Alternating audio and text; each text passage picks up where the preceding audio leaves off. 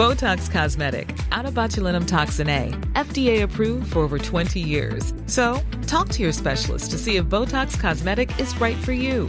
For full prescribing information, including boxed warning, visit BotoxCosmetic.com or call 877-351-0300. Remember to ask for Botox Cosmetic by name.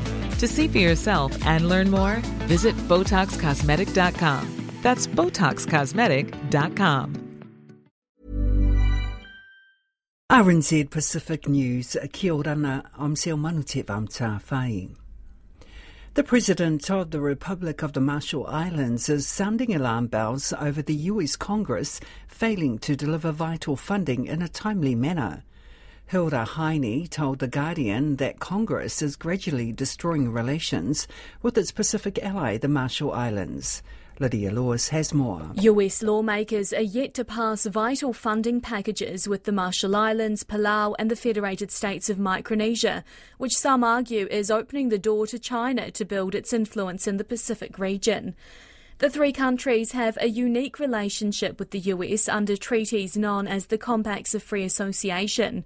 Despite widespread bipartisan support, funding for them is struggling to achieve passage in a deeply divided Congress and gridlock over funding for Israel, Ukraine, border legislation, and the US government's own operations. Hotel workers in Canada are calling on Fiji Airways to stop putting up their flight crews in the Sheraton at Vancouver Airport. Hundreds of hotel workers, including some from Fiji, are protesting their pay. Since the workers, represented by Unite Here Local 40, launched their strike for living wages, five airlines have withdrawn their business from the hotel complex. Topping priorities for the newly installed Tuvalu government is climate change and sea level rise. The government says they pose existential threats to the well-being, security and livelihood of the people. Don Wiseman has more. The new government, under the stewardship of Feleti Teo, says in a statement that addressing climate change and mitigating the effects of rising sea levels are of utmost importance for it. It says it'll provide every available form of support and aid including efforts to minimise the impact of tidal surges. The government hopes to improve shipping services and also wants to look at electoral reform. It says it supports its special relationship with Taiwan and the broad aims of the Tuvalu Australian Falepili Union. But it says the initiative lacked transparency, which it promises to address. The government says working with the Australian government wants to establish a workable arrangement and one that safeguards the integrity of the sovereignty of Tuvalu. There's anger among non government organisations at a World Trade Organisation meeting in Abu Dhabi. In the past, there's been a large contingent of civil society groups given access to the gathering of the world's trade ministers. But this year, that's not happening. A representative with the Pacific Network on Globalization, Adam Wolfenden, says his colleagues have been detained for handing information to journalists and taking photographs, which is creating an air of uncertainty. We've sent a letter to, to the WTO Director General. I know this has been raised by a number of governments, including New Zealand. The concerns around the way civil society participants are being treated, and yet there's still no clarity. And if anything, it feels like the way that we are being dealt with by local security is escalating. Researchers in Guam hope to uncover more of Chuuk Lagoon's wartime past. Guam University Archaeology and Micronesian Studies Associate Professor William Jeffrey says there is more to explore than just shipwrecks. As the Pacific Island Times reports, Dr. Jeffrey says traditional indigenous sites on Chuuk were bombed and this had a big impact on traditional cultural heritage. He says they plan to develop training programs for Tonoas residents and island in the Chuuk Lagoon. The hope is locals will soon be able to cash in from tours, historical site preservation, and diving expeditions. New Zealand's Deputy Opposition Leader, Carmel Sepuloni, says it's hard to imagine Fa'anana e Faisal Collins no longer advocating for Pacific people. The 49 year old Green Party MP and former Auckland mayoral candidate collapsed and died taking part in a charity event in Auckland. His funeral service will take place at the Due Drop Events Centre in Manukau, Auckland today. Ms. Sepuloni says she thinks every political party will be represented at the funeral. This is a huge loss for our Pacific community, for Auckland, for Aotearoa. Efeso was such a strong advocate and a strong voice. It's really hard to imagine that he won't be in this space speaking to these really important challenges and issues that exist for our communities. A progress report on New Zealand's health reforms says primary care has not been prioritised, even though it is facing critical difficulties.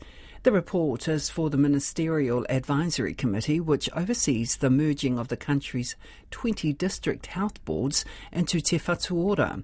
Here's our health correspondent, Rowan Quinn. The report says that problems in primary care are contributing to people missing out on health care and burnt out staff. It says urgent action is needed, but the work hasn't received the focus and priority needed under the reforms. It says Te Whatu Ora has put some measures in place, but they're not enough to ensure primary care is sustainable. The report says other aspects of the reforms are progressing well, including breaking down the postcode lottery of care. Save the Kiwi is concerned conservation efforts won't get support under the current government. Surveys of 25 conservation projects have indicated the population of the North Island brown kiwi has increased by at least 7,000 birds in the last four years. Chief Executive Michelle Impey says while that result is good news, they've still got a long way to go, and funding under the new government could be a concern. I think all of us are a, a little bit nervous in this space with announced cutbacks, and conservation hasn't really been a, um, a key focus of discussion with this coalition government. Michelle Impey says there are currently tens of thousands of Kiwi on the North Island, but that is still down from the tens of millions there used to be. In world news, asylum applications to the European Union rose sharply last year to the highest level since the migrant crisis in 2015. The EU's asylum agency says there was an 18% rise in people seeking refuge. The BBC's Jessica Parker says migration has become a divisive topic in many countries in the run up to European Parliament elections in June. It is an issue, migration more broadly, that the far right try and capitalise on.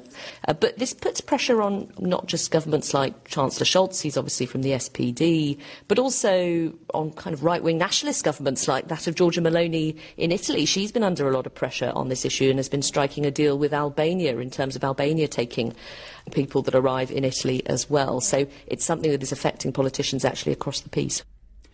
In sport, there are no Pacific Island teams in the latest top 10 World Rugby Rankings list. Fiji, who were on 10th spot previously, have now been replaced by Italy, who climbed from 11th spot following at last weekend's round of Six Nations matches. New Zealand are ranked third with Australia at number 9. South Africa remains the world number 1. Australia's rugby union, in partnership with the Australian government, will deliver a four-year investment plan worth over 9 million US dollars to support high performance in Pacific Island nations. Rugby Australia says the initiative aims to create pathways to increase Pacific representation in elite rugby and strengthen Pacific national teams. In a statement, Australia's Pacific Minister Pat Conroy says a crucial part of the funding is to support pathways for women in rugby. The Breakers have kept their NBL season alive with an 83 76 upset win over the Kings in their sudden death playoff in Sydney. The Breakers trailed by nine points at half time, but coach Mody Maor says he was confident they would get the job done. Once I walked into the locker room at halftime, I knew we were winning the game because there was no sign of anything but determination and being focused on the task. It was fantastic. Really proud. The Breakers next play the Hawks in Wollongong on Monday night with the winner to advance to the semi finals. That's your latest RNZ Pacific news and sport. For more stories, head to rnzi.com. Do you love anime, gaming, movies, and discovering how your favorite pop culture affects everything you do? Then join us on Crunchyroll Presents The Anime Effect. I'm Nick Friedman. I'm Lee Alec Murray. And I'm Leah President. Every week, you can listen in while we break down the latest pop culture news and dish on what new releases we can't get enough of. Whether you love movies, I'm going to tell you all about the uh, hopeful 4K re release of Tron Legacy that happens. I'm right there with you. Or music. The music in this show Yeah. is absolutely Yeah. incredible. Or anime. And under this mask is another mask. you can discover your new favorites right here on The Anime Effect. Listen every Friday wherever you get your podcast and watch full video episodes on Crunchyroll or on the Crunchyroll YouTube channel.